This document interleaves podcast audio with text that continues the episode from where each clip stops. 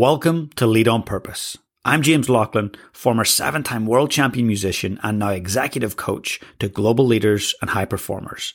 Each week, I'll publish a solo cast where I'll share my top high performance habits and methodologies to supercharge your life and career. If you enjoy the show, please take a short moment to subscribe and leave a rating and review. I'd greatly appreciate it. Thanks for taking the time to connect today and investing in yourself. Enjoy the show.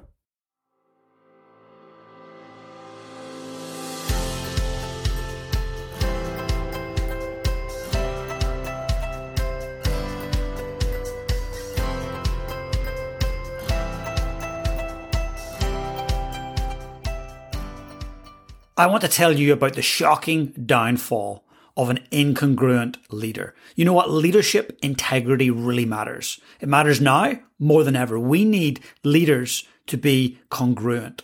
Look, there was a leader of a national uh, party, a political party in the southern hemisphere, and this leader was, uh, you know, wanted to obviously be uh, running the country, uh, but had major issues with congruency. So on field, when the cameras were on and on chat shows, was saying, you know, as, as people of the nation, we should be doing this and this is how we should treat each other in equality and fairness and kindness. All these things, encouraging people to do that. But behind the scenes was treating their staff like absolute crap.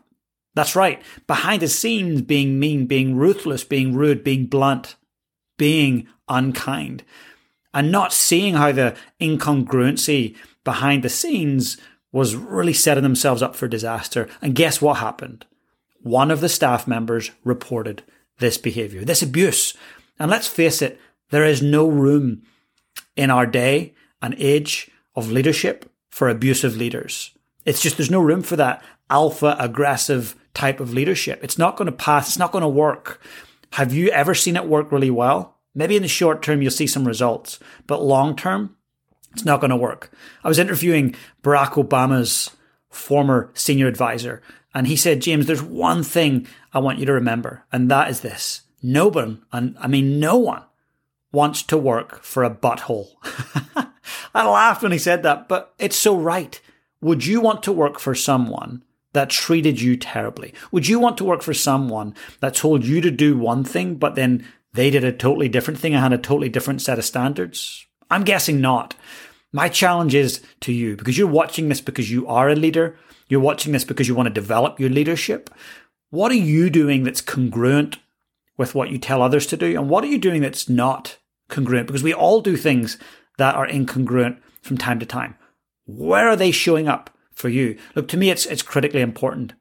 This leader I was telling you about a moment ago ended up having to resign, having to leave their post as a leader because it publicly came out and there were recordings of him slamming people in his organization.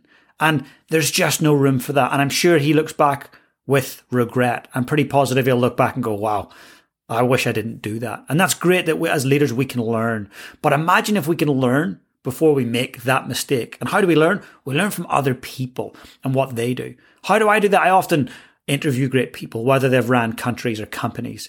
And I'd love you to check out some of those incredible interviews on the show. So if you're here on YouTube, hit subscribe, go and check out some of the other amazing interviews with the guests that I've had on in recent months and years. And if you're on our audio platforms, I hope you're enjoying it. Please continue to share this show with a friend. But for now, please get out there and lead your life on purpose. Thanks for tuning in today and investing in your own personal leadership. Please hit that subscribe button, and I'd love if you'd leave me a rating and review. I've got some amazing guests lined up for you in the coming weeks.